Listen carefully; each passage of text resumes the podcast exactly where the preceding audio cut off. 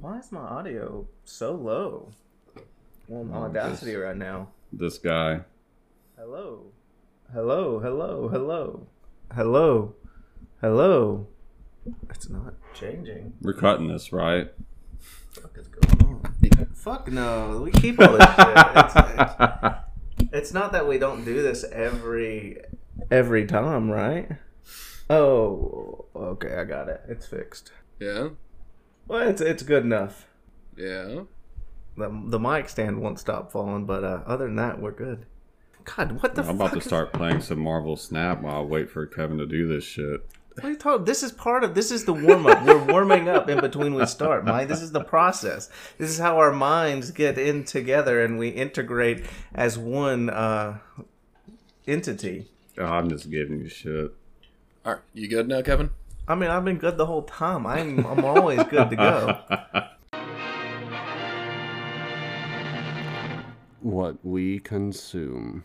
Ahoy, ahoy, and welcome to What We Consume, a show about all the things we put into our minds and bodies. I'm your host, King Hagathor, and with me, as always, is. Hey, it's me, Kevin. I'm here hanging out. King's trying to push me out. People are changing what we're doing. We're in a different Discord thing. It's broke. My mic's falling. Everything's happening. We're looking at another face, and it's just off putting because it's not as, you know, it's just different. It's not that it's not pretty or not, it's weird, you know. His face, that is. Yes, because today we I am not only joined by Kevin, as always, but today we have a special guest, Mike. It's me, good old Michael, Mike, whatever you want to call me. Yeah. Mike uh, doesn't usually record with us, but he is always on every episode of the podcast, so it's finally time to get him face to face as best we could, which is face to camera. Yeah, with my beautiful webcam. Yep. Well, mine's pretty too. No, it isn't. Whoa, It's- it's, it's uh, just It looks like the beginning of Wizard of Oz before it gets interesting. The black and white part is the most interesting part in Wizard of Oz. The rest of it's a God, a terrifying fucking tale of a young girl who gets kidnapped to another world and emotionally and psychologically abused by older uh, people. Um, actually, I enjoyed Wizard of Oz before there was color. Mike did So- too. All I can think about is Julie Garland and how they didn't treat her well. Yeah, no fucking kidding. So, I figured uh, with how often Kevin talks about Mike and uh, some of our other friends, it might be best to give them a chance to speak for themselves. And since we're also nearing our first anniversary of the podcast, we figured it'd be fun to shake it up and, you know, change the format a little.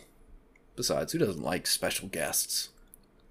Yeah, because I've been listening to this one podcast. Every about every other episode, they were starting to have like a guest. I was like, "Come on now, I miss just you guys talking." But you know, a guest is good every once in a while. No, I like well- I like our routine. Uh, I don't want it. I didn't want to change it up. We shouldn't have anybody new in here. Just know that I'm not happy with this predicament. It's it makes everything worse than what it really is. Kevin's feeling threatened. He's putting up his hackles. It'll be okay, Kevin. I have all the logins to all the stuff. I can full replace, bulk replace everything with just the sound of my ranting. What if I did? What if I replaced every episode of our podcast with me like complaining about something? I think you would get bored and go play pickleball. No, I would still do that anyway. Man, it, like watching Kevin just go, like try to go for an hour by himself, like, and make an episode would be something to see. I don't think it would be very entertaining for like the grand audiences, but but for us, I think it'd be something special. I could Well- make a whole hour episode uh, by I'm, myself. I'm sure you could. I'm just saying, like it. I don't know what it would be. I feel See, like it would now- eventually would get into some Andrew Tate ranting, and I don't think I'd want to hear that. No, no, no, no. See, now King's threatened that I'm gonna blow up without him. So I'm, I'm gonna have to. Maybe I have to side hustle podcast. Oh, side hustle, uh, side hustle. That's already starting to get into Tate lingo. Oh yeah, he has what? It's called the Hustlers University or something. 2.0 actually. What's First two- one wasn't good enough, so Oh Jesus! so he, he remade it. When did he remake it? I didn't know that was a thing. Oh, like two years ago. Oh, okay. Did he ever? Is he still in prison or? He just got No. released. Yeah, he got re- he got released to house arrest in the last like week. cool. You know, speaking of controversial t- subjects, what do we got going on this week, King? Okay, so last week we got a little bit wild talking about extraterrestrials, dolphin hand jobs, and like missing penises, and mostly the absurd ways the government spends our tax dollars. And that last point is going to continue into this episode, because this week we're going to be talking about the PMRC and the Filthy 15. So I had you guys both listen to the full 15 s- tracks.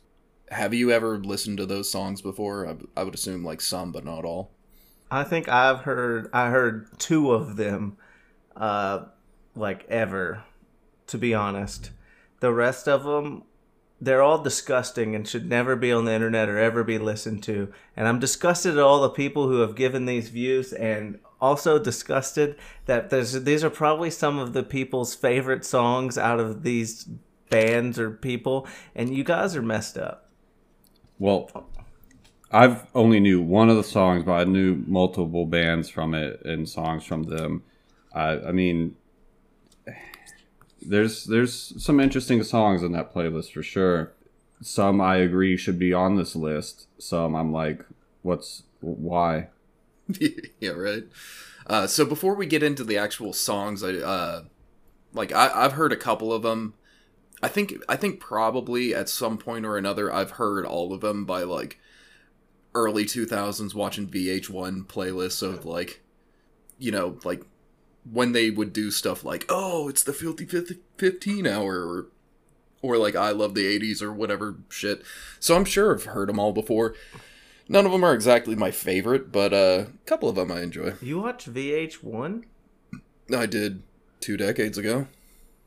I don't think I ever watched. I think I was just like an MTV guy. I never. I kind of avoided MTV. Why? never What's watched wrong with. MTV? Ridiculous, ridiculousness is a revolutionary show that plays 23 hours a day and still makes money. Okay? Those are statements. It- it's not a statement. It's, I think it's actually true. I, I'm not saying it's not true, but it is a statement. It's not like you were saying a question. I don't know what I say half the time. Uh, the, uh, people probably think half the time I speak it's all in questions. It, it does kind of sound like you are saying things in question sometimes. Exactly. Yeah. Anyway, I so I I mean I watched a lot of uh, MTV music videos. So I I was that was fun. I remember those times. It brings back uh, you know the nostalgia of being a kid waking up in the morning and watching.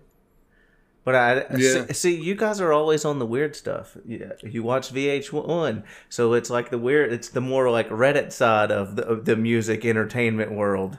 You know, it's like oh, th- those guys are the VH1ers. Is it though?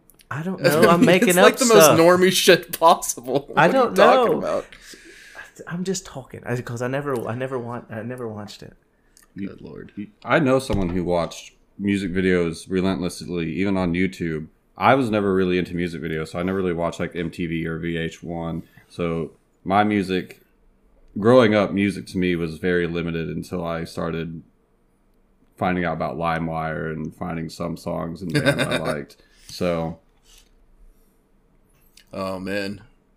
The days of LimeWire and FrostWire where you're like, all right, this could be the exact song I'm looking for. Or it could be a Oh. completely different song. Or it could be porn. No, no, definitely. I downloaded uh, "Stairway to Heaven." It was tracked or it was labeled as Metallica, so I said, "Oh, it's a Metallica cover."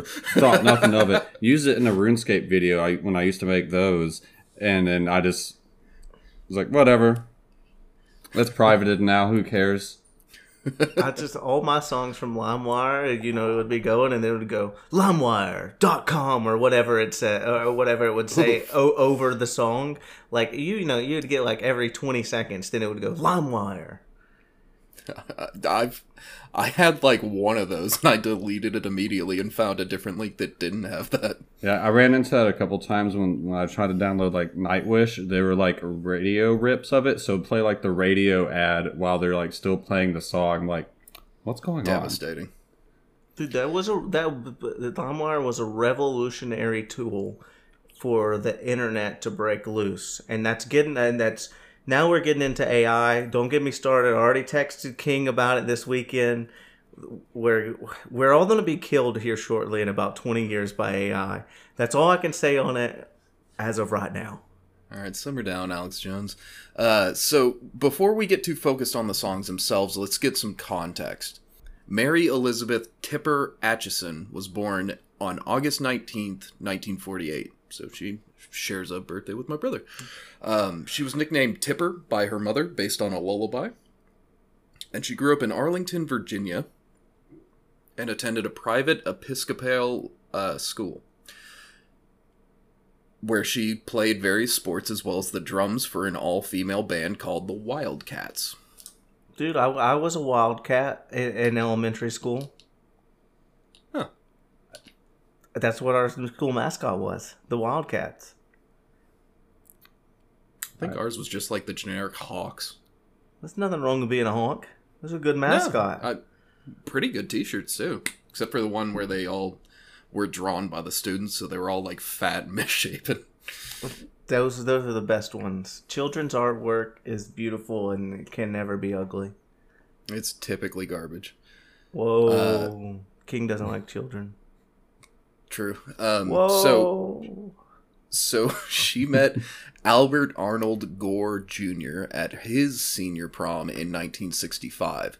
She had come with a classmate, but soon after the prom, Tipper and Al began dating. So, rough for the classmate, I guess. Al went on to attend Harvard University, while Tipper uh, had another year of high school, and then she enrolled at Garland Community College before transferring to Boston University, where she graduated with a bachelor in psychology in 1970.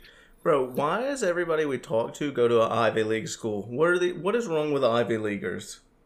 Also, Uh, was freaks. it was it just easy to get in back then? It it was if you were connected, and typically, like, rich people have connections. Is it still easy to get in if you ha- if you're rich now? Uh, not exactly, but um, they tend to have ways to make it happen. Yeah, I mean, um, what happened with that lady from Full House? She tried to kind of do something with that and got a. Oh, yeah, she uh she got caught up with the college admission scandal. Uh, I don't really remember the details of it. Isn't Uh, her but name? essentially just trying to bribe, in well, quote unquote bribe, because I don't think it was necessarily just money. Um, but she tried to influence a way to get her kid into uh yeah. good college. I think it was U. S. No, University of Southern California. USC. Probably, I guess. It, it, I, I'm pretty sure it was a California college, but I can't remember which one. Anyways, Ooh, is there? So- not there USC Berkeley as well? Yes, Probably that one. maybe. Trojans. Uh, huh? Nothing. I just wanted to say Trojans. Okay. Okay. So uh, Tipper worked as a part-time photographer for the Tennessean, a Nashville-based newspaper. And after a brief stint in the army as a journalist, Al also worked for the Tennessean as a reporter. Uh, that same year, in May 1970, Tipper and Al got married. Al continued his education, getting a master's in psychology from Vanderbilt in 1975. The following year, 1976, Al Gore was elected to the U.S. Congress. So at the age of 28, Al was a House representative for Tennessee, and Tipper was the wife of a congressman. Is Al Gore the one that that people He- say he invented the internet or something? Is that Yes. that one? Okay. Is, Uh, is 28 relatively Bear Pig. young for. Huh? Is 28 relatively young for, like, a Congress position? yeah, like? I, I believe 25 is the youngest you can be, and then I think you have to be 35 to be a senator. Um, Yeah. And I don't remember how old you have to be to be president. I think gotta a like, lot- well into your 40s or something. Well, I mean, a, a lot of the Congress people and like people in that hold office positions, if you think about them right now, especially uh, um, influential is not the right word, but like media hungry, uh, like people, I, I like. Uh, they're all in like they're between like 28 and like 34 something like that like uh oh my gosh, I cannot You remember think of her like name. what AOC? Yeah, all of I can imagine those. that's who he's talking about. Yeah, yeah, well, it's her and all of them, and then there's a bunch of there's like the new young like Republican guys too, a couple of them. Oh, like Boebert. Yeah, so they're all like w- within that age range. It's it's like it's a lot more common than you think, Okay. especially It, it is nowadays, but at that point, uh, mo- like, it's Well- not. It's not entirely common. Like, family. sometimes it family happens, but- lineage, right? Like uh, yeah, his dad was also Yeah. a senator, which Like- is why he went to Vietnam because his dad was strongly opposed to it. But like, Al thought Al, Al thought Al thought that uh, going to Vietnam would be better for his dad's chances at Congress. Didn't matter because he ended up losing anyway. Uh, Right. that election. But I mean, that's what happens with like the Carters and the uh, Kennedy's. Kennedys, and then Bushes and Yeah. stuff like that, and probably with the the Trumpies. We'll see what happens. We'll see what happens with all that. Oh man.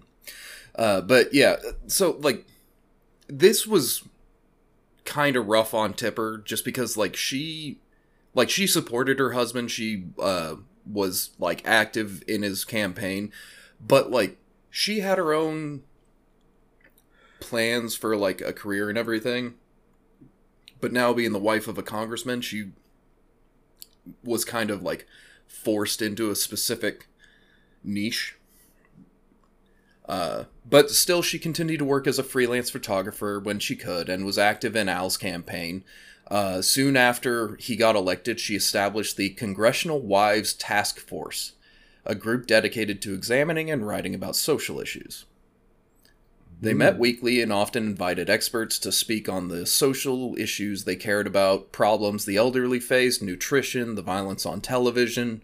Tipper was mainly focused on issues affecting children due to her own childhood issues. Like her parents had divorced when she was two, and while she was still close to her parents, she felt strained from the fractured family. Uh, she said in an interview, quote, I think it was also the reason I studied psychology. It was painful. I had a great deal of love and happiness and support, but no matter what, I think when your parents divorce and when you have to deal with two households, it is painful. Uh, I think it's well. I do think it, it could be painful, but it also is dependent on person and how the two household parents uh like make it and everything. Also, Yeah. also is this like the um like the political wives book club to where th- they just sit around and drink wine and then talk shit about things that they want fixed and then uh but they just have a cool fancy name and say they're talking about like more fancy uh, issues. No, although there's plenty of people, uh, mostly misogynists, who talk about them like that. Um, I'm, I'm but not misogynizing right now. I'm just wondering if they actually got stuff done or if this was like they wanted to complain about shit. well, we're going to get into that. But um, Tipper, or according to a CNN biography of Tipper, she was also ostraci- ostracized at school for coming from a broken home, a quote unquote broken home. You know, like she she went to a rich private school. Like, of course, they're going to be dicks about something like that. They're dicks in Um, general. Rich private school people that I mean, they make you know hundreds of TV shows about them. They would find something to make fun of her for, probably. Yeah. Sure. Uh, so while Tipper was mainly focused on children, it wasn't her sole focus. She also raised awareness about the aforementioned elderly issues, and in 1984 she began volunteering in homeless shelters.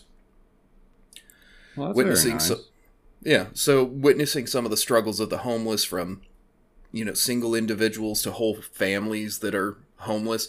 Uh, it made Tipper focus on advocating on their behalf to raise funds and awareness. Um, so, like this Congressional Wives Task Force, I can't say what they were terribly effective early on, but they were like out there raising awareness. They were out there collecting funds for whatever social issues they were focused on.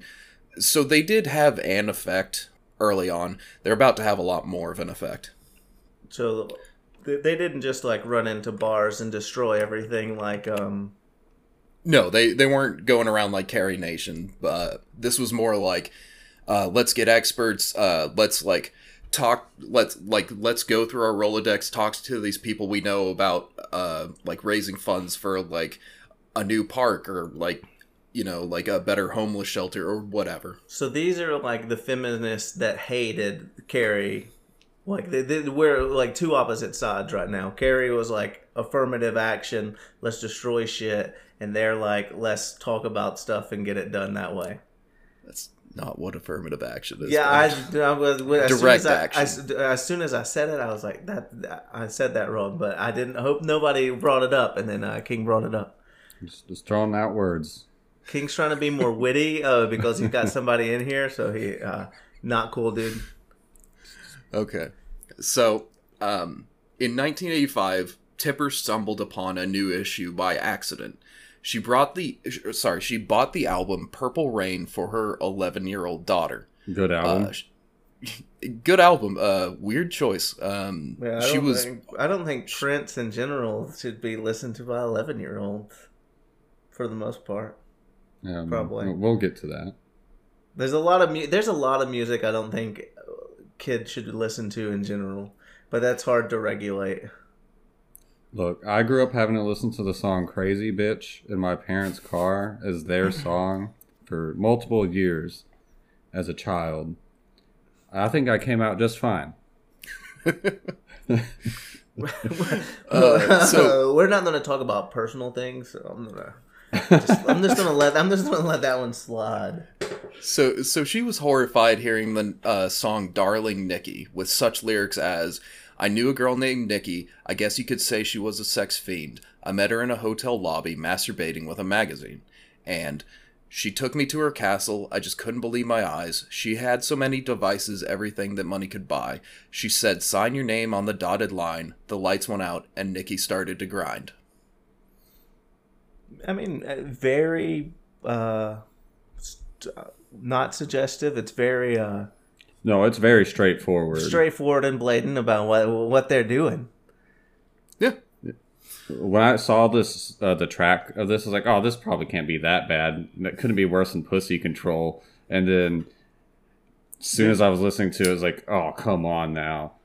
Both um both uh, where there were two Prince songs on this, right? no, Okay.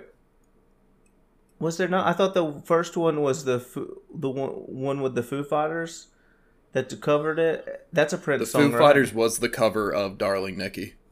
But then, what is the other Prince song that I listened to in the first one? Is that the same song? It should be.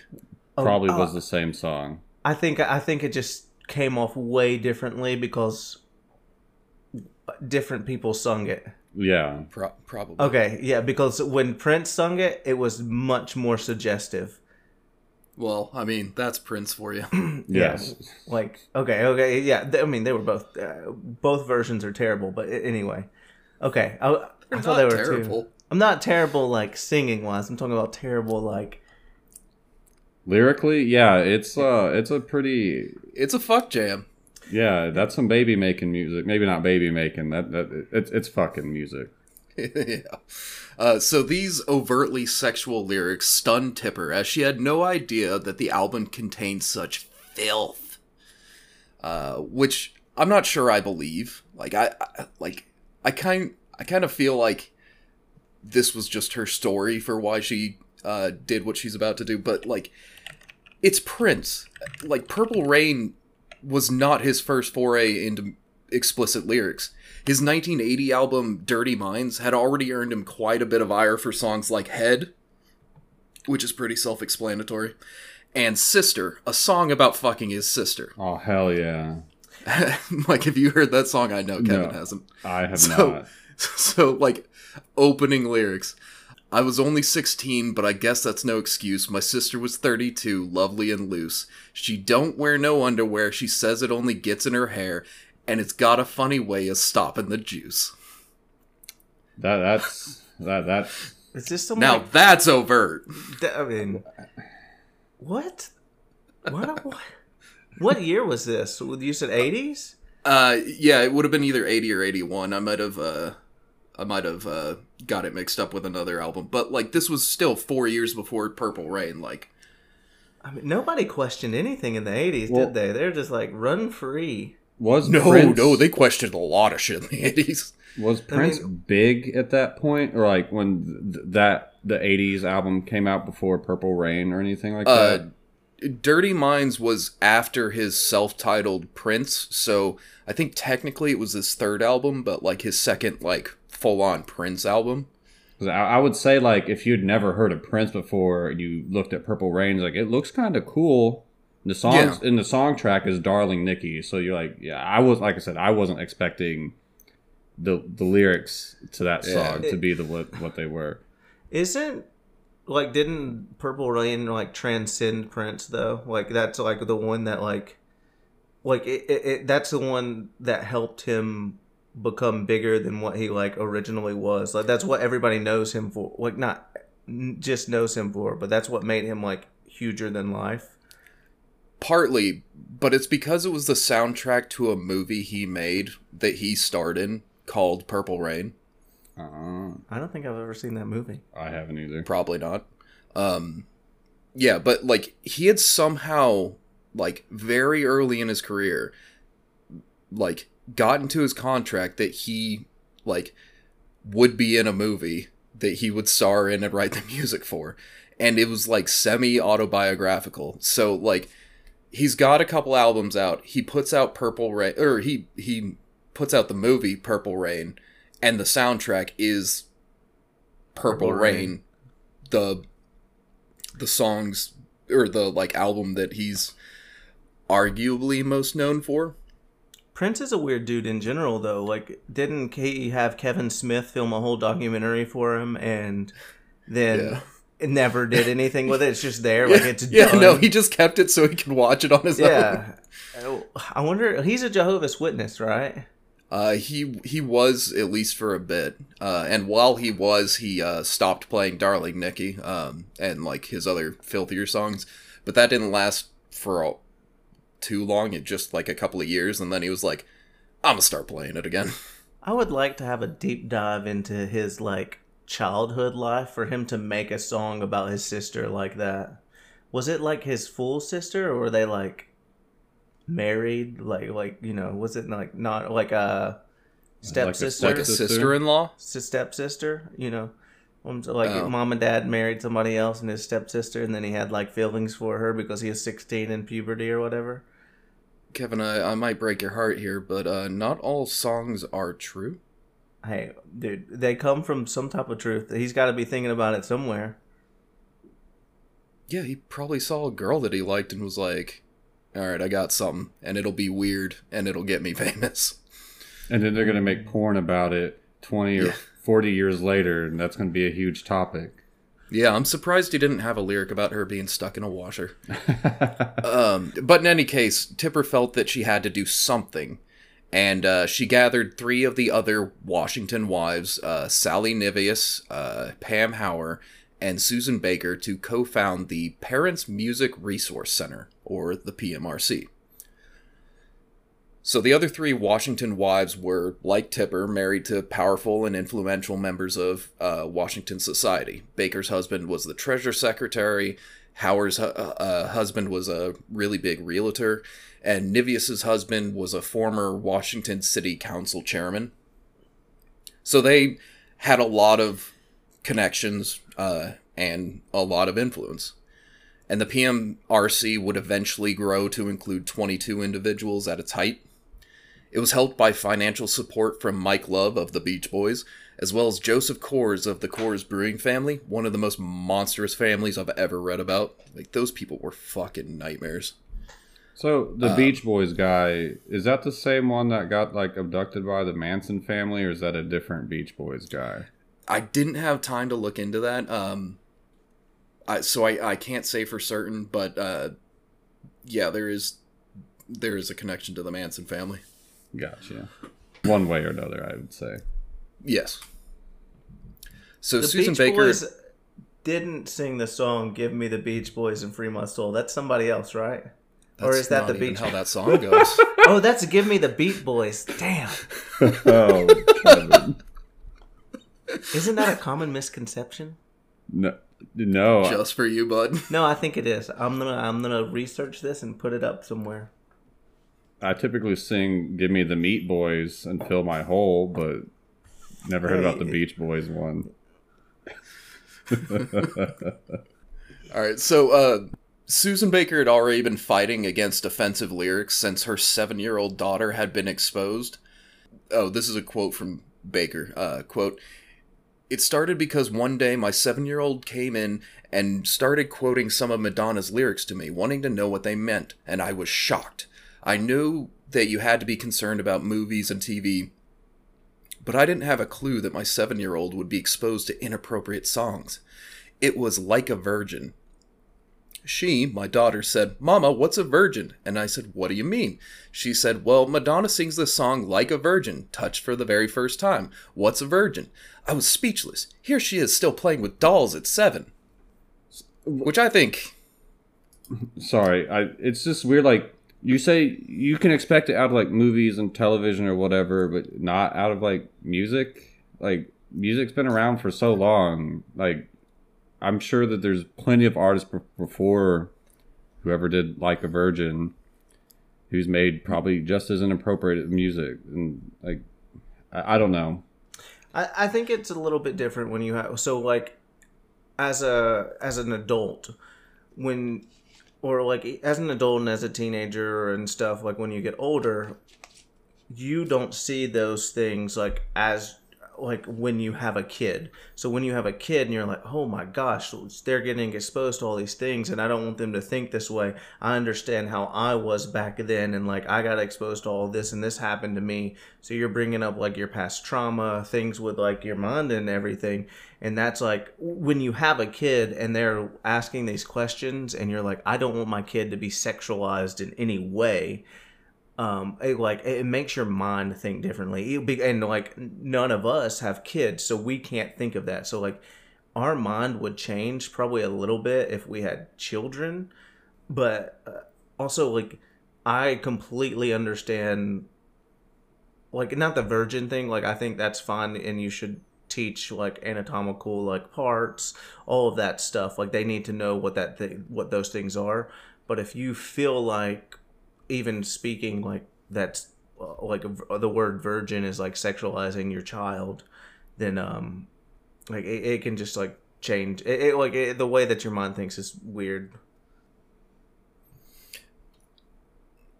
sure. Uh, I think it's kind of silly. I knew what a virgin was when I was seven. Like, like, just explain it and move on. Like, yeah but it's the, not going to ruin their day to know.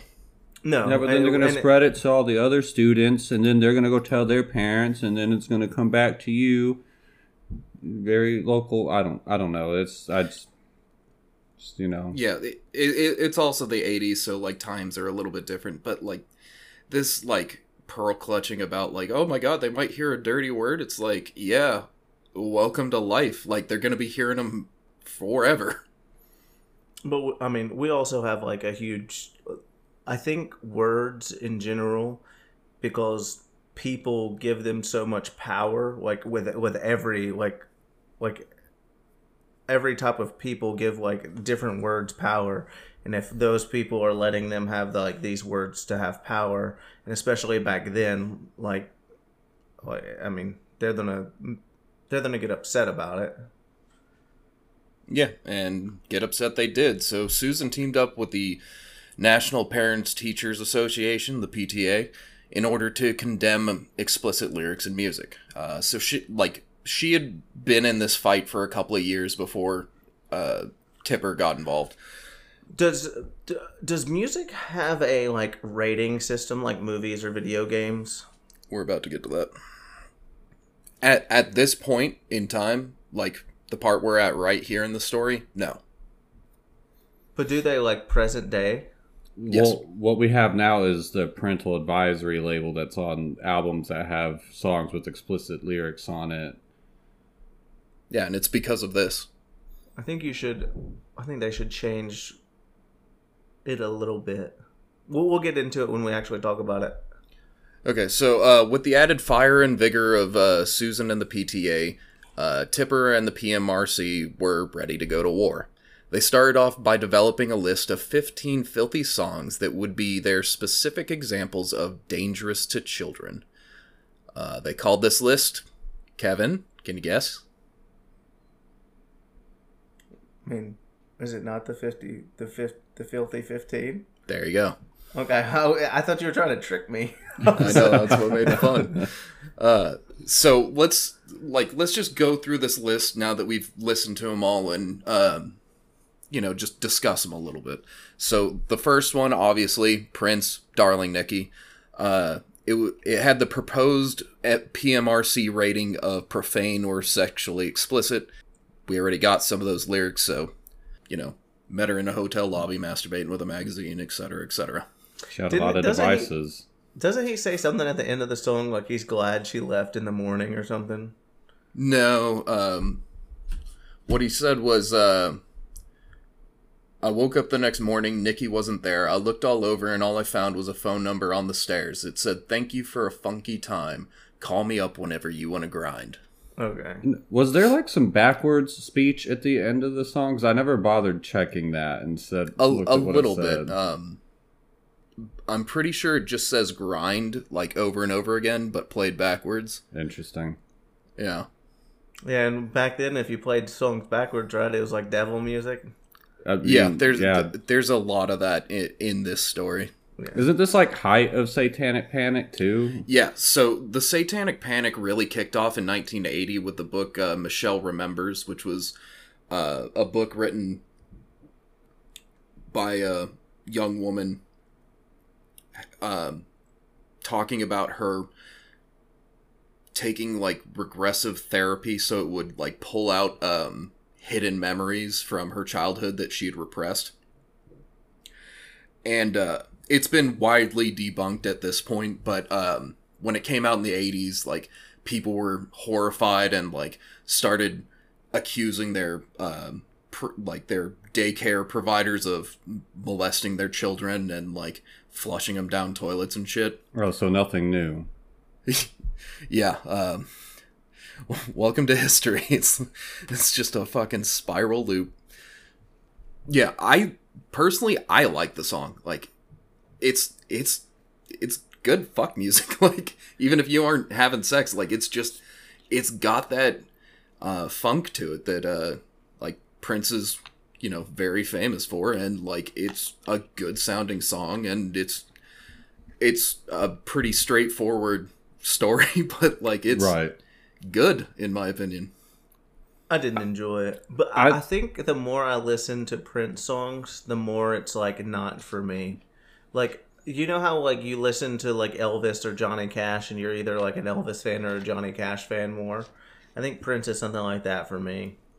So, uh, yeah, not Disney enough for you. there, there- there's a few Prince songs I do like. One being Golden, like I think it's just called Gold. But it's off his album Gold Experience. Uh, that's a you would probably like that song more because it's not like explicit in like his lyrics or whatever. It's kind of more just I think I, it, it's I think- a good song, I guess. It's more inspirational in a way, at least to me. I think I probably would have liked him live. Uh, I like when he did the Super Bowl halftime or whatever. I really enjoyed like that, but I didn't like. I don't listen to his songs. I don't know. I don't. There's just something about him. It's just me. People have preferences, and it's okay. Everybody. What about you, Mike? Um, I I liked the song. Uh, the lyrics were a bit too straightforward for me. I mean, I I, I, I I listen to all sorts of music and like even songs and bands I do listen to that have relatively straightforward music or lyrics. I kind of just like, eh, it's a little cringy to me just because I, eh. I like a little bit of innuendo in my music. All right, all right. So number two is uh, Judas Priest, "Eat Me Alive." Proposed uh, PMRC rating would be profane or sexually explicit. Ex- explicit lyrics were like groan in the pleasure zone, gasping from the heat. I'm gonna force you at gunpoint to eat me alive, squealing in passion at the as the rod steel injects. Yeah, I remember when I was listening to this song. Uh, for some reason, I got like uh, weird rapey vibes. for some reason. I think it, this one and um, Probably the gunpoint part. yeah, this one and like uh, one of the other ones, I got very big like sexual like uh, like rapey vibes. Uh, no, I, I don't know. I'm Uh, not. Yeah, I'm, I'm not um, down with that. I'm not. I'm real hit and miss on Judas Priest on the best days. Uh, they've got some good songs. This one's not uh, really one of my favorites. I think like the music's good, but uh, yeah, the the lyrics on this one are well, profane, but like the part that bothers me is they're just kind of dull and kind of rapey. and Yeah. overly repetitive. And I just thought this was just like a blowjob song because that's all I can think of when I hear "Eat Me." They just say "Eat Me Alive" so many fucking times Yeah, in the song. a, a couple of these like songs that we're gonna talk about is super repetitive. Like a couple of them, Yeah. Like, and it's just like they want to say the same thing over and over again, like because they know it's like a, I guess a trick like trigger words or something. I don't know. Yeah, um, that could be the case with a couple of these. Uh, it's also just like it's easier f- for your fans to like remember repetitive shit, and then they'll like repeat it, and like it'll help them sing the song, and then like you know expose more people, and like it gives you like catchphrases for like band T-shirts and shit. So like cynically, it's probably just a ploy to sell more records. Uh, or you know like kind of laziness you know like a lot of these bands were pumping out like an album a year, which is not easy. No, not at all. And like most albums, like at least from my experience, like you have like their hits off of the album, and like the rest of the album's like dud songs, and, Yeah. and you kind of can't really get away with that too much these days. I feel like because like you're releasing a you're either stuck releasing a lot of singles. Uh, just at least in the the music that I listen to, like they're usually just just releasing like an EP of like all their songs, and like most of those songs are already just like their hit songs, and like there's usually not duds in between. At least that's how I see it. That's fair. This song definitely a dud to me. Uh, Painkiller, probably one of the best Judas Priest songs. Yeah, Painkiller and um, Breaking the Law, like Yeah, I mean, the, like Breaking the Law is more just like overplayed, but like it is still a pretty good song. Uh, all right, so um, anything else, or should we move on to the next? I don't got anything else to say. I, About I this will. one. I will say that he looks like Eggman when he's with Baby Metal. That's all I really got to say. he really does. Like it, it- Kevin, if you ever get a second, just look up like the guy with Baby Metal. He looks like he's about to steal the Chaos Emeralds. I don't even like- know who Baby Metal is. Don't worry about it. But uh but like he's wearing the red jacket, he's got like the goatee, completely shaved head. He's also got like strangely pointy elfy ears. Uh and like he's wearing, you know, big black sunglasses. He looks like what Eggman probably should have looked like in the Sonic movie. All right, so we'll move on. Um, next one is uh, Motley Crue's "Bastard." Can't imagine why this one was on there. Uh, the proposed uh, PMRC rating was violence. Uh, the explicit lyrics uh, were "Go out, out go the lights, in goes my knife, pull out his life, consider that bastard dead."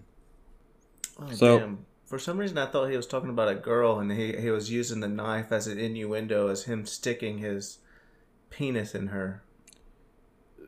so I I mean, that's that that is in another song. A knife is used to be Oh. innuendo for a penis. Uh, no, this this one's straight up murder Dude, I think I'm getting them mixed up. There's just so many. or justifiable hom- like- homicide. Because I listened to all these like in a row. I think I'm getting a little some of them mixed up, and then because they're all, Probably. like, There's also a couple that just sound very similar. Yeah, Uh, so I'm not the biggest Motley Crue fan. Um, I did enjoy the dirt. It was entertaining. And They have some That's fair. entertaining songs, but yeah, they kind of suck. uh, this song in particular is kind of uh, intriguing because, um, like, it has those lines: "Out go the lights, in go my, in goes my knife, pull out his life, consider that bastard dead." But the rest of that um, verse is: "Get on your knees, please, uh, please beg me, please. You're the king of sleaze. Don't you try to rape me." So this is just like an anti-rape song, essentially. That's kind of what I gathered from it. It, it kind of sounds like it could be something like that, or it could be, um, you know, like whether or not it's like true or just like fictionalized, um, like some kind of incident where like the singer's character for this song was uh, being like raped or or just like harassed by someone and they lashed out and like Right. to stop it. It's it Or makes the- it more interesting than just a straightforward like I'm killing a guy. Or this is totally made up. None of this is fact. He was scared of gay people, and a gay person was there, and because he thought because the gay he was gay that he was going to rape him because he's gay. It could be homophobic. I don't know too much about Motley I- other than what I watched from The Dirt. I do know that Nikki's his childhood, at least growing up, his uh, his mother slept around a lot. I wouldn't. I guess slept around isn't really the word. She had a lot of boyfriends coming in and out. So I was kind of just like uh, like hitting it to maybe this is just like a song in his head to like maybe one of those men who were in and out of his life maybe it had done something to him so this is kind of just that's my that's how i took it but i didn't really look into it to see why they wrote that song I could see yeah, that as it, well. like it, it could give a lot of interpretations, but I do think that, like this one's got a little bit more interesting lyrics than some of the others. Um, but still, like overall, Motley Crue just really doesn't do anything for me. So uh, I'm going to be honest. Like whatever. 99% of these bands in here, I know nothing about. There's two. Or no, there's three that I know stuff about, and then the rest I just could care less. Uh, so we'll go on to the next one. The next one is uh, Sheena Easton Sugar Walls. i love sugar walls Yeah. is, Uh, the per- go ahead. No, I, I was just listening to it, and I was like, man, she is talking about her vagina. oh yeah like the whole certainly. time. And then then I was thinking like, is this worse than like watermelon sugar? And like, am I thinking that it's worse than watermelon sugar because she's a woman and a man singing it? And then I was like, I don't know, my like, but I I thought the song was fun. Like I thought this was one of the one of the only songs that I was like, this isn't like terrible. Like this is not bad. I mean, it's not something I would listen to all the time, but it's not a bad song. I- Yeah, so naturally, this is uh, this had the proposed PMRC rating of profane or ex- or sexually explicit. Some of the lyrics were "Blood races to your private spots. Let me know there's a fire. Come spend the night inside of my sugar walls." Now, sorry, Mike, I cut you off. Go ahead. Well, I, I was just say like anything that sounds like pop, '80s pop to me. I I just love the sound of a lot of '80s pop music. So like that's the reason really why I enjoyed the song because it was just I just love how '80s pop was made then. Um, very suggestive, obviously. Yeah. Um, you know, like I, I'm hit and miss on '80s pop. This one really didn't do it for me. Like I, again, there's very few of the lyrics to, to any of these songs that like really bothers me or anything. But like this one, like I, I didn't have a problem with the lyrics. I just didn't really like the sound of the song that much. Um, but again, it's fine. Yeah, I didn't. I, I understand why this one's on the list though. Yeah, yeah, yeah. All right, so we'll move on to the next one. Uh, unless you guys have anything more to say about that. Well, I was gonna say that maybe she had like a breeding kink because she's talking about coming inside her sugar her sugar walls towards the end of it, but that's just you know the the twenty late twenty or early twenty twenties lingo of kinks, I guess, is a breeding kink. Okay. There, like the the one interesting thing ab- about that one specifically is because like, I mean it's it's pretty thinly veiled, but it is still like innuendo and not like overt like Darling Nikki. Like I feel like if I was a kid and I heard this for the first time, like I wouldn't really be paying attention to it. I would ass- like probably assume it was just like kind of like a fairy tale like uh Hansel and Gretel like come inside my sugar walls of my gingerbread house or whatever like I probably wouldn't like the the sexual innuendo probably would have just right over my head Do you think the same would be with like Fifty Cent's Candy Shop? to to an extent, I I would imagine uh, some people would, uh, or some kids probably would, just be like, "Oh, yeah, it's a catchy song." My brother loved Candy Shop by 50 Cent, and he was younger than 10, so I'm sure that says a lot about him. Yeah. Uh, the great thing about those moments, like when you misunderstand something as a child, like when it comes to something like that, is that somebody finally like is like, "Did you know that it's about a blowjob?" And you're just like, "Oh." My childhood. yeah.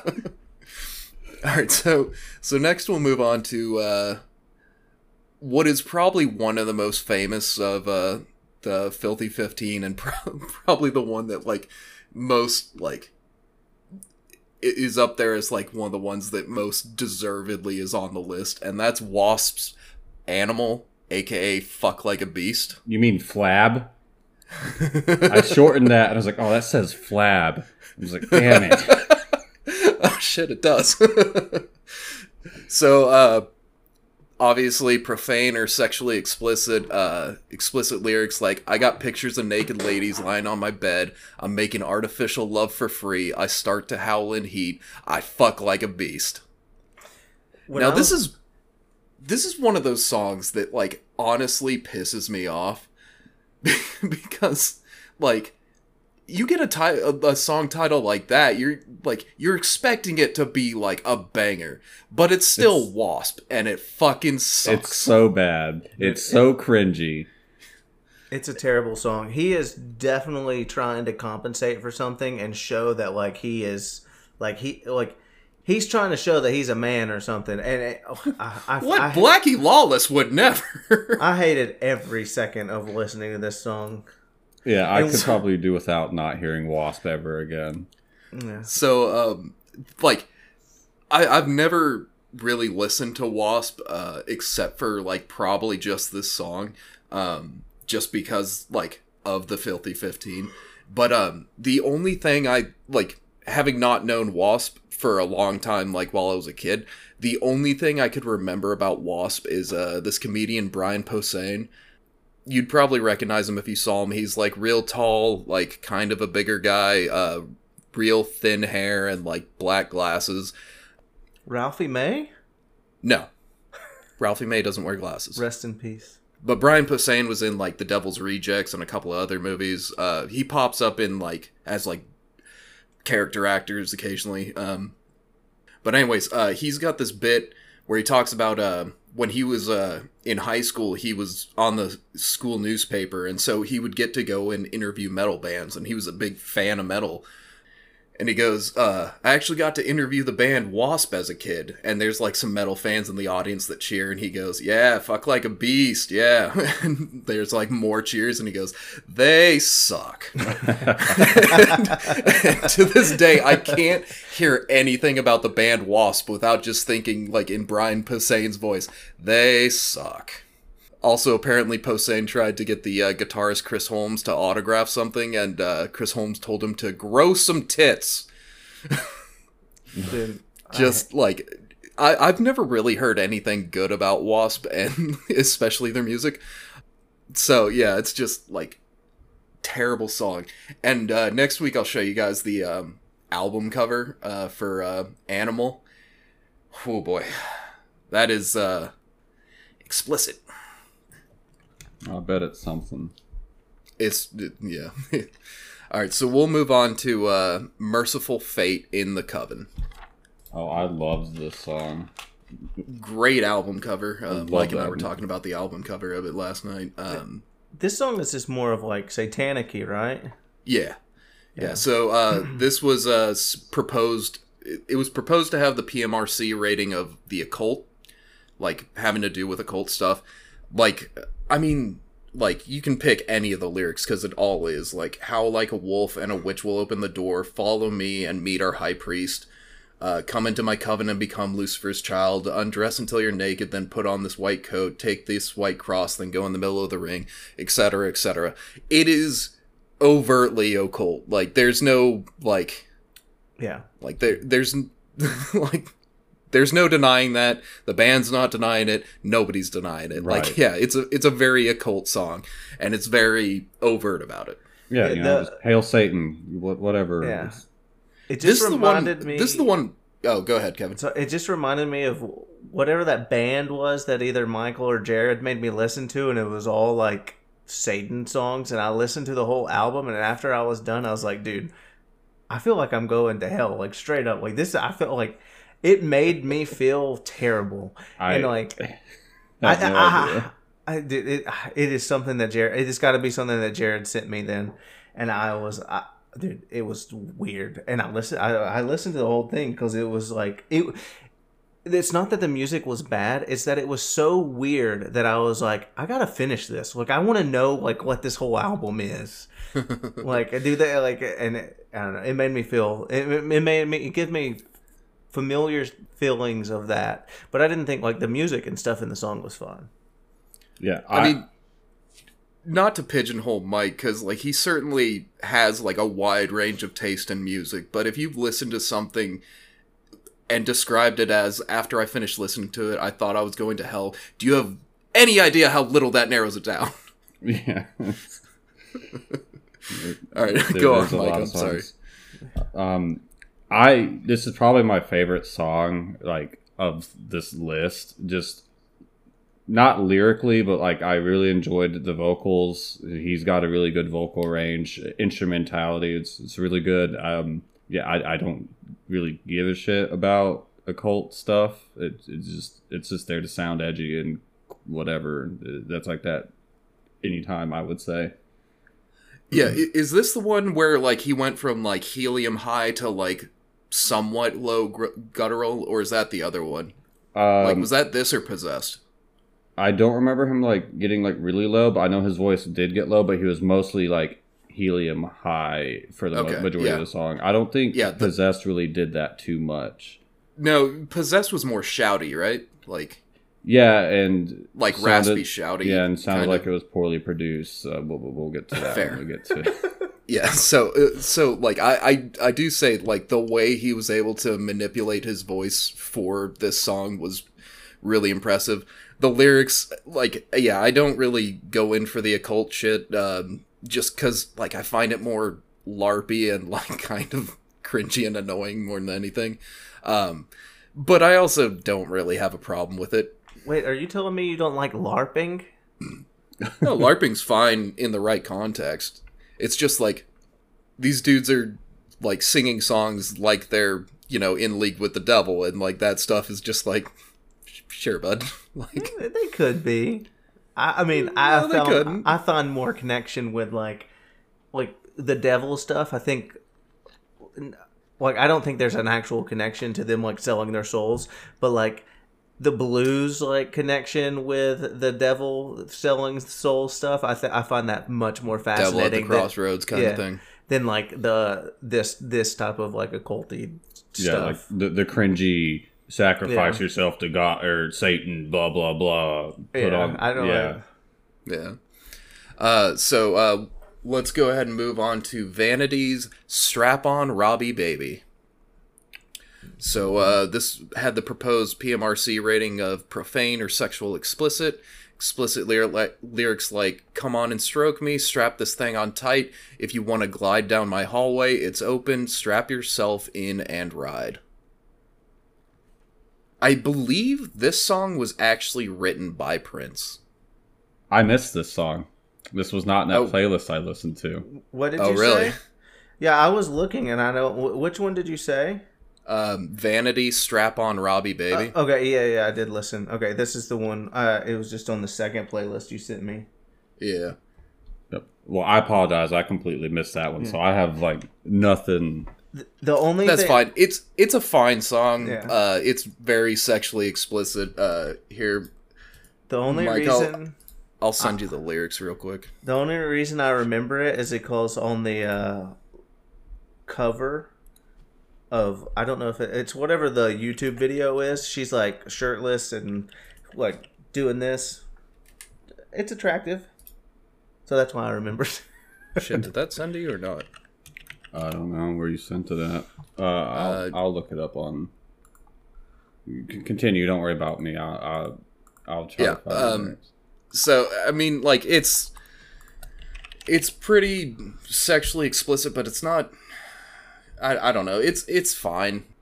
This one just didn't really do much for me, to be honest.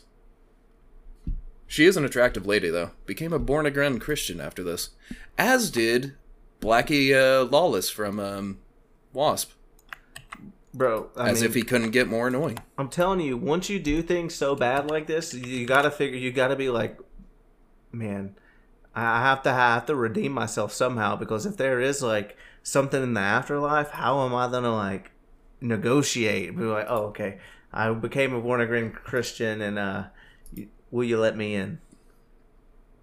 Whatever. Just saying, if you, if you better, you should, it might as well be a good person and do like not super bad things, uh, because you know what if, you know what if there is, right, guys? Or do you just want to, you know, be Is awful? this song about anal? I mean, it kind of At first, I thought it was pegging, but like it's a it's a woman, so pegging's not a thing for women. yeah it's like i i kind of have a hard time figuring out exactly what's being said here because of like this strap on uh part of it so maybe about pegging or Um, you know some bondage stuff. Who knows? yeah or or uh she could be with another woman Could be. yeah hard to say but uh anyways you did get the lyrics Yeah, I'm I'm perusing through them. The first thing about asking about wanting candy, little boy. That's a little weird Yeah, yeah so- weird opening yeah. I can say that this, uh, the, like, there's just the sound to the song in general sounds super like 80s, like. Was it like, 80s it- poppy? Yeah Like- Oh, I probably would have liked it. probably Yeah, it's like I know it just reminds me a lot of like '80s women's songs. Like it, it- like we're gonna listen. Like eh, you're gonna bring up another like uh, uh kevin heard that and immediately thought ew women no no what, what's her name what, Lauper Cyndi Lauper. yeah you're gonna Oh, bring we'll- up her. we'll get to her in a bit. Very, I like, love that song. Yeah, that well, I like her in general. Well, well, Let's get to it though. I don't want to. I Okay. don't want to. So the next one is uh, Def Leppard's "High and Dry" Saturday Night uh, is the alternative uh, title, I guess. Um, And because it's like, like, high and high and dry parentheses Saturday night. yeah. Um, proposed PMRC rating of drugs and alcohol. Explicit lyrics. Saturday, I feel right. I've been drinking all day. I got my whiskey. I got my wine. I got my woman. And this time the lights are going out. So just like Wasp, Def Leppard's pretty shit to me. Um, other than like two songs. And also, I just do not care about songs about drinking. This could have been a country song, like a modern day country song with the lyrics. It really could. Um, also, like, Mike, did I ever tell you my Def Leppard story? I think you did over a party chat, but if you're, wel- Okay, you're yeah, welcome yeah. to tell it again if Kevin hasn't heard it. Yeah, Kevin hasn't heard it. So um, basically, like I had a f- friend of mine in high school that uh, was a lot more into like different music than I was. Like I I listened to music, but um, but I just kind of like listened to everything. I didn't like I had a rock phase for a while where which was like more Led Zeppelin and uh, Pink Floyd and shit. But like yeah, I never really got into Def Leppard. I, of course, I'd heard "Pour Some Sugar on Me" and like maybe one or two others. Um, but I didn't really know much about them. And then uh, a buddy of mine was explaining to me that like they it, it like it's mainly a four person um, band, and the drummer uh, has only has one arm, and he was explaining like the details of like how he was able to play without uh, having an arm and everything. And I was like drawn in and really fascinated. And he was like, hence the joke: "What has seven arms and sucks?" Good old Def Def, Leppard. Leppard. Does he really only have one arm? Yeah, he Yes. lost his arm. Like I think they had like an accident, and I, I can't remember how he lost the arm. Uh, all I can remember is him being like, hence, what has seven arms and sucks. I think There's they were like on tour or something and wound up having like an accident and he wound up losing his arm or something like Yeah. that. and it is like pretty incredible that like he can still play the drums with one arm. Uh, unfortunately, that doesn't save the band from being like fucking garbage. Yeah, I don't. I, I'm not a fan of Def Leppard, and the, literally, you brought this song up, and I was like, I was like, did I listen to this? Then I like pulled it up real quick, and it's like I can see that I listened to it because I listened all on YouTube, and I was like, oh, this is the one where it just says Saturday a lot in the middle of the song, isn't it? yeah, very repetitive. Yeah. uh, very boring. Yeah. So I was like, a, a couple of these songs like were like you said super boring, so I don't remember. like I don't remember them very much. Not all of them are memorable. Oh shit! One thing I did forget to say about Wasp. Um, that song starts out, and he says, uh, like, I got pictures of naked ladies lying on my bed. I'm making artificial love for free. I start to howl in heat. I fuck like a beast. It's like, do you just mean you furiously jack off? Cause like you're like you're not talking about being with another person, Yeah, yeah, he just sounds like a teenager in his room with fucking porno mags and just right? Like it, it it makes the song even more pathetic. He's just he's just trying to impress his friends. That's all he's doing. Yeah. You know, it's that one kid who you go over to their house who has all the like the porn and stuff when you're when you're young and you're like, oh, you know, I want to. You only go over there because he has all the porn, but he's like, dude, I'm awesome because I have the porn. He's that kid. I've never.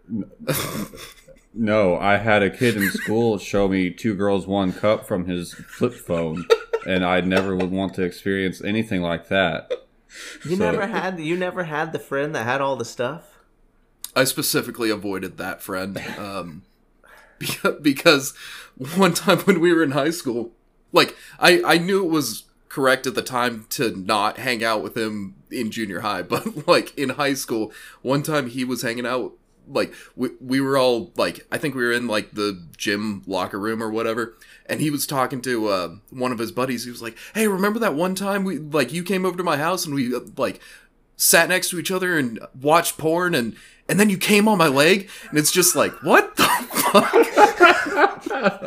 Dude, there's all there's always there's always that guy. yeah. But i mean like i had a computer in junior high whatever Oh, that's so funny, dude. There, yeah, I can't believe Mike never experienced any of that. There, dude, that- there was so I had like three of them. There was like three of them. Yeah, like I I'm should not probably bring them- name at least gonna two bring- of them. Yeah, I'm not gonna bring them up because I don't like if this ever like becomes a thing. I don't want them to feel bad, but you, you guys know them. You've met them. yeah i kind of figured so let's let's move on. Um, let's see here. So the next one is uh, Twisted Sister. Uh, we're not gonna take it. Uh, proposed PMRC rating for violence. Uh, explicit lyrics. We'll fight the powers that be. We're not gonna take it.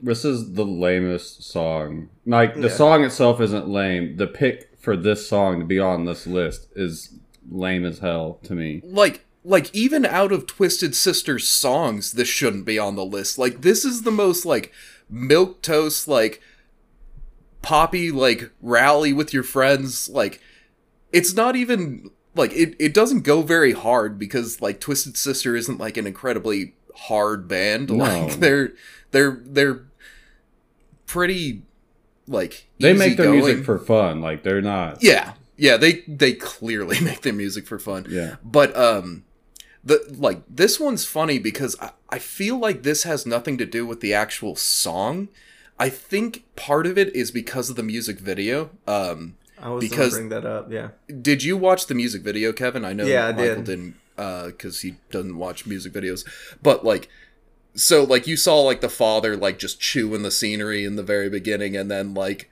um Dee Snider like or the boy becomes Dee Snider all like drag up or dragged Yeah. up like just pounds of makeup, huge hair, an absurd outfit and like they're all marching around, we're not going to take it and like the dad's getting like Looney Tune violence like thrown through walls and shit. It's so milk toast like comparatively yeah, but it is like expressing like sure it's Dee Snider but like he's like the boy becomes Dee Snider and essentially revolts against his dad. And I think that was just like a bridge too far. like, Yeah, I I, that, I was gonna bring that up too because like when he turns into Dee Snider, like you know, like you said, he drag all that stuff, and they were totally against all that. Also, I'm pretty sure this this music video video in general, uh, I, if I'm not mistaken, I think it's actually really pop. Well, it was really popular back then when it came out. Yeah, it probably was. And also, like, they have the guy who plays the dad in their other song from the same album, uh, I Wanna Rock. I, don't- I don't remember what the album's called, but um, the song I Wanna Rock, which I'm sure you guys are also aware of, um, they have that uh, dad playing the teacher, and it's basically the same thing where, like, uh, Dee Snider busts in or like appears after like the teacher goes on this wild, like very vitriolic, like foaming at the mouth rampage about like these kids these days or whatever. And then like the rest of the music video is like Twisted Sister, like just like hanging out and like running around and stuff. And the teacher just like trying to foil their plans and like obviously eating shit every time. Like he tries to jump on him and he lands in um freshly poured cement. He tries to throw a grenade, but he throws the pin instead of the grenade. You know, like and like he ends up fine at well, relatively fine at the end, just like you know, soot covered and like hair all like uh, like everywhere. Like it's the exact same shtick. Uh, Well, yeah, his their music videos are very 80s and like they remind me of um John Hughes movies, like super popular John, well, super popular 80s anti-establishment type of movies, and I think like parents maybe had a problem with that, but I think that's why their music videos were super popular. They were Yeah. like they were fun to watch. Like I watched the, that and I was like, this is fun to watch. Like the music video was, it's like six minutes, six and a half minutes long. Like it's fun. Yeah. yeah, uh, this is like unironically probably my favorite song from this list. Like I really like Darling Nikki, but like this is a song I could just like hear in the background and like it it like pick me up a little bit. Like it, I mean it's not going to cure my depression or anything, but Right. like it will be like, "Oh yeah, like this song's fun." um but uh what's really weird is like this is the song they put on the Filthy 15, but during the hearing they keep bringing up uh another song of theirs called Under the Blade and we'll Oh, get to that next week. Um but like that that song seems much more in line with their you know like upsetty spaghettiness whereas this one is just like so like non-issue especially compared to the rest of the shit. Like i mean like the rest of the shit i think is fine. But like at least you can argue like prince is talking about masturbating wasp is talking about fucking like a beast. Like those are things like you at least have like a leg to stand on. This song is so like non-offensive it's baffling. It's not even come on feel the noise because they used the spelling C U M for cum. Like, was it is it was it a different meaning back then for cum? I guess. Um, yeah what what's also interesting about that song is it's been used in like uh, I think by a couple of political peoples. I, I think Trump used it until like Dee Snider's like you need to stop using it. I think there was another political person who did that and he was like you need to stop that too. Yeah, I want to say it was like Huckabee or like I don't think it was DeSantis, but um, yeah, just like a, a governor or something. Like I think also tried to pull that shit, and he was just like, no. and it's so interesting because it's like it's a to me it's an anti-establishment song to me is like at what point do you think you want to use this for like you're you're you're not you're part of the establishment and you're using this song Yeah. Like just people who like fundamentally do not understand the lyrics, but they're so sure it's talking about like their side of things. All right, so um, anything else on that one, or should we move on? I'm good to move on. yeah i'm good right. So the next one is Madonna Dress You Up. Again, profane or sexually explicit. Lyrics like "Gonna dress you up in my love all over your body." I think a lot This of song's really like, even, even out of like Madonna songs, I wouldn't rate it very high on the like profane list. Like, Yeah, a lot of Madonna songs are like very suggestive in general, though. That I think that's like, it wasn't that like a, a big reason why not a big reason why she was popular, but like, she was a hot lady that was suggestive. Well, she also just like really liked provoking like Yeah. this kind of response. Um, so like she would have like very uh showy and sometimes suggestive outfits or like stuff like the big like cone bra or like she would have she would be like wearing like only a bra that would have like a little cross on each nipple or Yeah. like things like that. I mean like she she knew how to use her sex appeal and like play the conservatives against themselves to like make her even more popular. But this song just like really isn't that bad. Like this doesn't sound any worse than like a thousand other songs from like that time or before. Like yeah, it's They probably just didn't like Madonna and like her sexuality, like because she was like the first big like, uh, like that type of pop star, right? Then like you know after that you had like Britney, and then, uh, you have like all the other ones now that are like you know they don't dress in any, they dress like with no clothes on and stuff and go do that, and she was like the first one that like did that, so she was going to be hated by some people. I, I don't know if she was the first one, so I, I won't say that's definitive, but she was she was certainly first, like, like- an early innovator in that I think she was the first, like, particular vein. not the first one to like do that stuff, but I think she was the first one to like be huge and and do that stuff. Perhaps. Um, so yeah, I don't have a whole lot to say about that one. Shall we move on?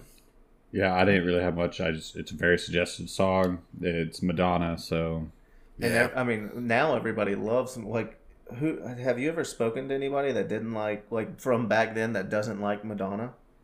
I don't know of anyone who's like I don't like Madonna. Um, personally, I just she she's not really my thing. It is just like a '80s pop song, so I was like I dig it for that reason. and That's I- I it. think- I mean, a, a lot of conservatives still don't like her or don't like her because like she still exists or whatever. But But like, it's it's like the same thing as like Beyonce now though. Like the conservatives don't like Beyonce, right?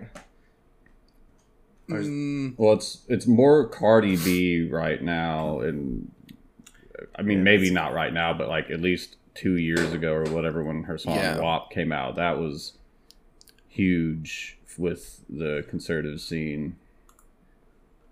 Actually, if your pussy is wet, you you actually need to go to a doctor.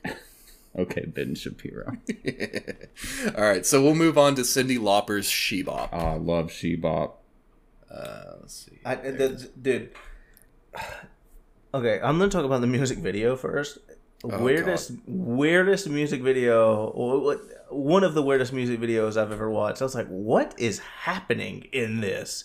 Like it was I- like Mad Max with like bad acting, but like it, it reminded me of like old like co- like right when they started to have color like 40s or 50s films. I'm like, I was like, what is going on? Like, uh, it's it's weird. Also, their I- like dance choreography at the end. Nobody was on like the right step and stuff. They were Right? just, uh, they were just like they were just like we're okay with this. I was like, what the fuck? Yeah. You- this is one of my least favorite music videos ever. Um, so Mike, basically, like, there's people in like an assembly line moving like robots to go in and grab a burger from like a sock or the, the fucking uh like sh- like burger shack. Uh, and then they like come out like robots with their burgers, and she's like, So it's like 1984. Or yeah, yeah, it's it's very, uh, it's very reminiscent of like that kind of feeling. Right. Uh, and then she's in a car off to the side, I guess by herself masturbating. Uh, cause like it's got the typical like cars all fogged up. Uh, her like legs are sometimes pressed against the glass and everything. And then she pops out, and then like a couple of motorcyclists come up and she's like feeling their engine for like the vibrations and shit. And then uh, this army jeep pulls up with SWAT written on the side, and these four fucking weirdos that are like I guess supposed to be like oppressive moms or whatever, but like half of them are like bearded dudes, but they still have like curlers in their hairs and shit. Like they show up and then like they chase her. Then it becomes just a animated like a cartoon for like half of it and then she gets put in front of a judge and uh, they let her go because it's not illegal to finger yourself Did she go blind? No, she does bring that up though. Well, yeah, I know. In the lyrics, she does. It, is brought up. Right. She she do be flicking the bean. Yeah. Um so uh profane or explicit lyrics uh like I want to go south and get me some more. They say I better stop or I'll go blind. Yeah, it's very like it, it's innuendo, but it's very thinly veiled. She's talking about masturbating, which I'm fine with. Like, I don't think it's that bad if a woman's singing about masturbating. Like, it's not like girls get a whole lot of like education or anything or like any media attention when it comes to fingering themselves unless it's like porn. Was this before or after like her hits like um girls just want to have fun or whatever? Uh, this was from 1983. I'm not sure when. Because like if this was like after girls just want to have fun, I'm sure because like, I didn't from what I remember from that song. That, that's I'm sure like a lot of people just So loved the- that song. This was before Okay, all right. by two years. So she flicked the bean and then she went and said girls just want to have fun. Got it. Yeah. I mean, I like her in general. I mean, this isn't like my favorite song or anything. I like it's a fine song, but I like oh, I like the rest of her music a lot. So I think Yeah, she's, I, I think she's fine. Dog shit music video though. dude, yeah, the music. The, I was like, I I had no idea what was going on. I was Yeah, just and, like, this is so and like you said, the end of it's just so poorly choreographed. I- it's like they just didn't have time to like do it and they're just like okay some like the the first two like the the first two sets of like two or three sets of people who walked up it like would walk up and then go side to side and then uh, just all of a sudden like they just stopped doing that and then like nobody was like in line nobody was like when they all got on there nobody was in the right step I, was, Yeah. I don't know So, uh, anyways, we'll uh, I wonder we'll move on. I Um, wonder if it's like to show that everybody can do it their own way that or maybe uh, like it, it could have literally been like they were like, "Wow, that was terrible. Let's do it again." And they're like, "Oh, we're out of film," and it's like, "Well, fuck." yeah let's Whatever. Uh, so, anyways, we'll move on to ACDC. Let me put my love into you. Hell yeah. I think this one, wa- this was the other one that I felt a little rapey on. This was the other Uh, one that had the knife in your Yeah, lyric Yeah, and- so so this had profane or sexually explicit. Um, don't you struggle, don't you fight. Let me put my love into you. Let me cut your cake with my knife. yeah, it's Yeah, pretty uh, like not cool. not great lyrics. Um, I will say, like the actual instruments in this one is like one of the better ACDC songs. Like it's not like the you know top the charts well known ones, but the actual uh, instrumentals on this one are pretty solid. yeah, Yeah, I, I, enjoy ACDC songs in general, so but the lyrics was not happening for me. Yeah, fucking yikes. yeah, I would say I'm about also the same. I, uh, we I'm have also a- just not a big fan of ACDC. Like, I like some of their stuff, but I'm not a huge fan. Oh. They should have had their Big Balls song on here. big ball. Uh, I do know we have a friend who absolutely loves ACDC. He would probably fight for their right to whatever. um, I did like what, this. What friend? Uh, Give Is me it RB. It's it's the RB one. okay. Yeah, okay. Um, yeah, uh, I liked the song instrumentally, lyrically. I don't know, like like I said, like the, it's, s- sexual lyrics are very hit or miss with me, and like they can be enjoyable or they can't be. It's Just I I don't know, especially if they have like a rapey vibe to it, then it's like that's a lot of points taken off. But like I said, like like King Yeah. said, instrumentally, it's it's a fun song for ACDC. Yeah. Okay, so we'll move on to uh, Trashed by Black Sabbath, uh, Drugs and Alcohol. Uh, this is from the era of Black Sabbath when uh, Ian Gillan was uh, the lead singer and Ozzy Osbourne was off doing his own thing. Yeah, pretty ass, pretty ass singer. Um, I I like Ozzy or Dio Sabbath. Those are about the only two I liked. Um, it's also just he- another drugs and alcohol song. Yeah. Uh, also, like, e- even like Ozzy and Dio, Black Sabbath, I'm still hit and miss on them. Oh yeah, Like their their greats are great, but uh, they got a lot of uh, lot of uh, meh. again, I think that's just like a product of their time of like, just you you- they're releasing albums after albums. You get their hits off of the couple hits off of every album, and then like a lot of them are just duds, and they're like, I have to fucking suffer through this. Now you, at least now today, you can pick the songs you like and throw them in a playlist or whatever. Yeah, and you can like you start hearing the opening chords of a song that's lame, and you just like skip. Yeah, Okay, so uh, explicit lyrics. I drank a bottle of tequila and I feel real good. I knew I wouldn't make it uh, to the car, just wouldn't make it. Uh, I, I I guess like I think I read somewhere that like this is supposed to be a song about like them on a private track, like or whatever, but it's still like talking about drinking and driving and also just like talking about how drunk they are, which well, gets very dull very quickly. they wrecked the car, right, or whatever, and he's like, that's why he's like, "Thank you, Mister." I forgot the line, Mister Mr. Miracle. Miracle. Uh, I won't do it again. And then the next like lines are like, "We're going back to the bar. They're out of tequila or whatever. Let's get whiskey." It's like, cool. Yeah. Thank you, Mr. Miracle. I won't get trashed again. Can you hear my lies? Don't you bother with this fool. Just laugh into my eyes. And then, yeah, it keeps going.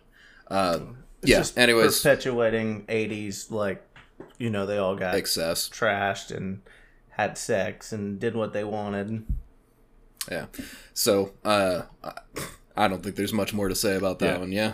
Yeah, Sabbath's just good as stoner metal. That's just just as the name implies, it's trash. uh, so number 14 is Mary Jane Girls in My House. Profane or sexually explicit, uh, Oh, like things like when it comes down to making love, I'll satisfy your every need and every fantasy you think up. Yeah, Yeah. not a very subtle song whatsoever. no. No, uh, I also don't think it's like terribly upsetting. Uh, like, it's just a girl talking about how she wants to get dick down. Like, Yeah, it, it- it's and it's not like Wasp where he's like I fuck like an animal. That she's you know it's talking about wanting to do some love making. yeah, and like I'll satisfy your needs. Like, let's let's do this thing. trying to get laid here. Maybe it's just better when a woman talks about wanting to get laid than a man talking about wanting to get laid. Who knows? Well, there there tends to be like a difference in like tone and also like like especially like when you look at Blackie Lawless, it's just like I don't want you anywhere fucking near my holes. like but Yeah. like when the Mary Jane girls are singing about it, it's like, all right, well, I mean, they are pretty ladies, and not like a guy who probably smells like at best like feet. true. Yeah, definitely, At definitely a different connotation to the ways that we put it. It- Like when guys say it, when most guys say it, it's like caveman-ish. Like, hey, I'm gonna take you and do whatever I want. It's not like, it's not like a thirst trap like guys who you see on like movies that all the women like are swoon over and they're like, oh, I want him to do that to me. It's most like, oh, that guy's nasty and he's gonna like rape me. It's like gross. Some Like you said, it smells some- like feet.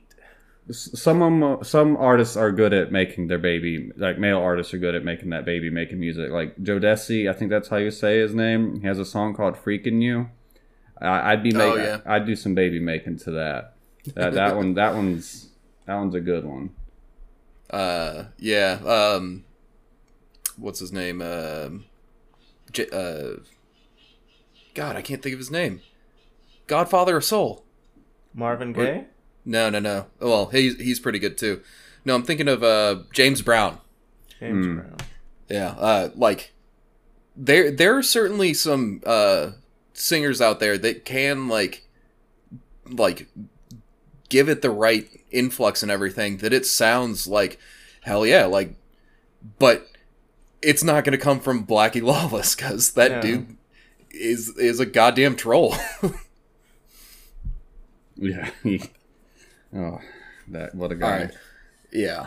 So last one on the list is uh Possessed by Venom.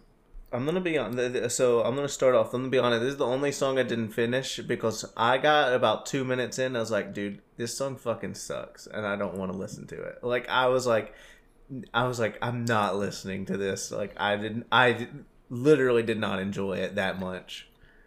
Yeah, so uh, um, PMRC rating would have been occult. Uh, explicit lyrics like "I drink the vomit of the priests, make love with the dying whore, Satan as my master incarnate, hell prays to the unholy host. I am possessed by all that is evil. The death of your god I demand. I spit at the virgin you worship and sit at my lord Satan's left hand."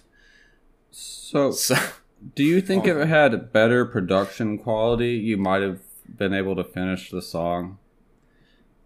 Maybe I did not enjoy like the sound, the It- words. the sound quality was not So- good. Yeah, the guys.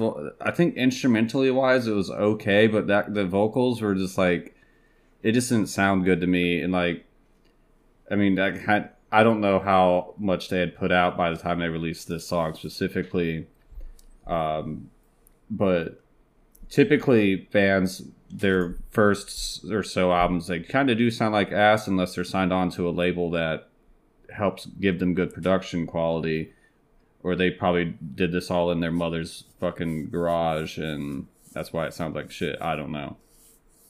Yeah, and um Venom is are they the ones from um Sweden? uh, i didn't look at where they were from Cuz cuz this the lead singer's uh Cronos, right? venom That's his name. Uh, it's it's probably his, his stage It's his artist name. Artist yeah. name. He he has a somewhat regular uh they're like like personal name.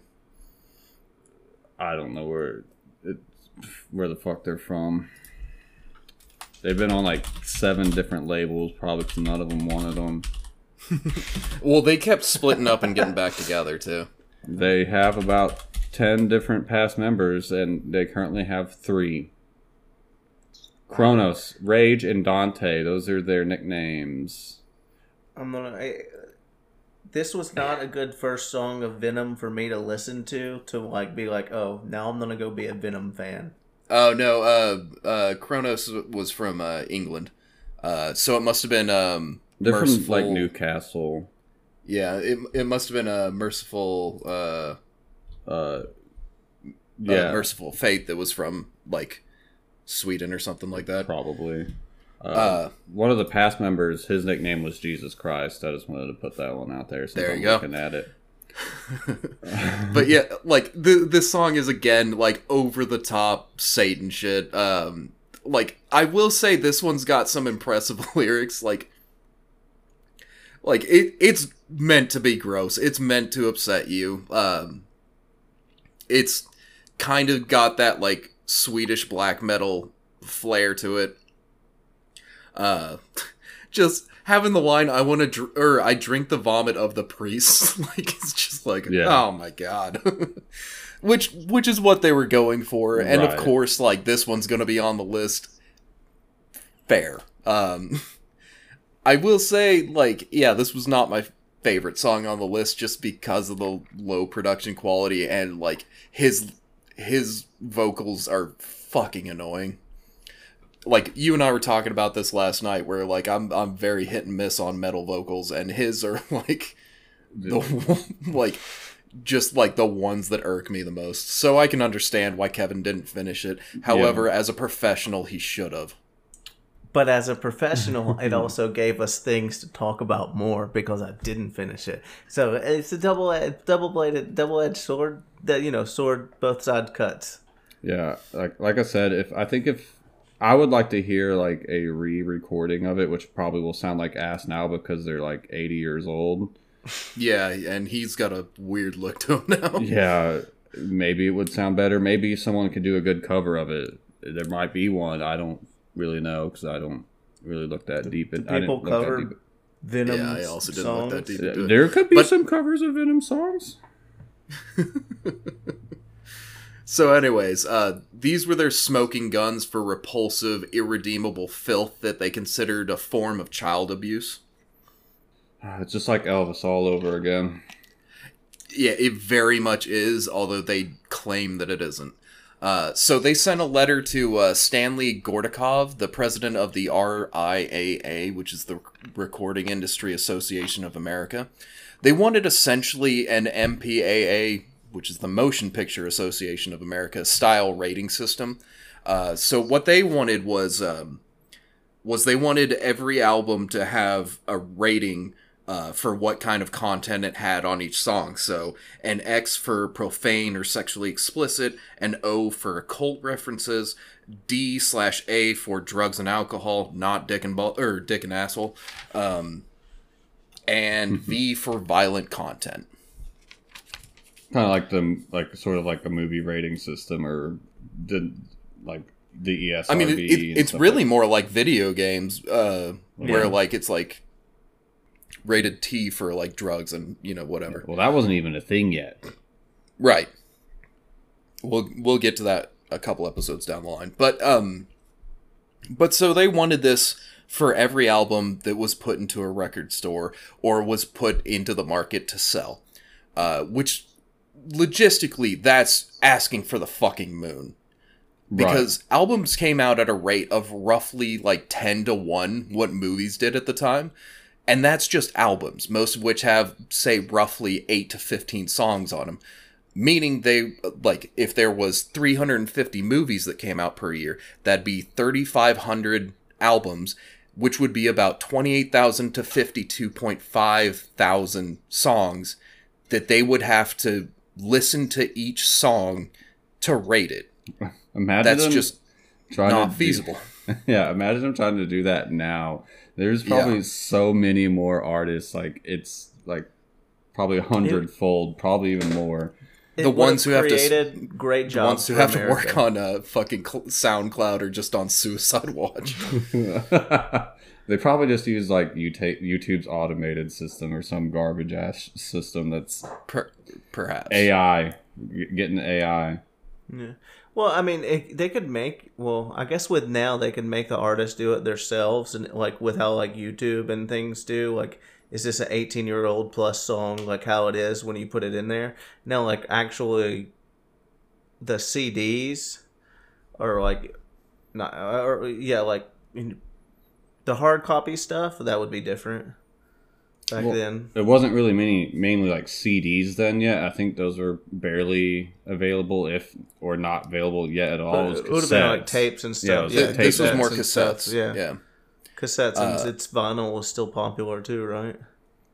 I Yeah, vinyl was slowly going away just because like CDs were portable, tape decks were now a thing, so like kids could actually like walk with their music and shit, I and they could could- dance with think it without their parents done. hearing what they were listening to. right. I think it could. I think it could have been done.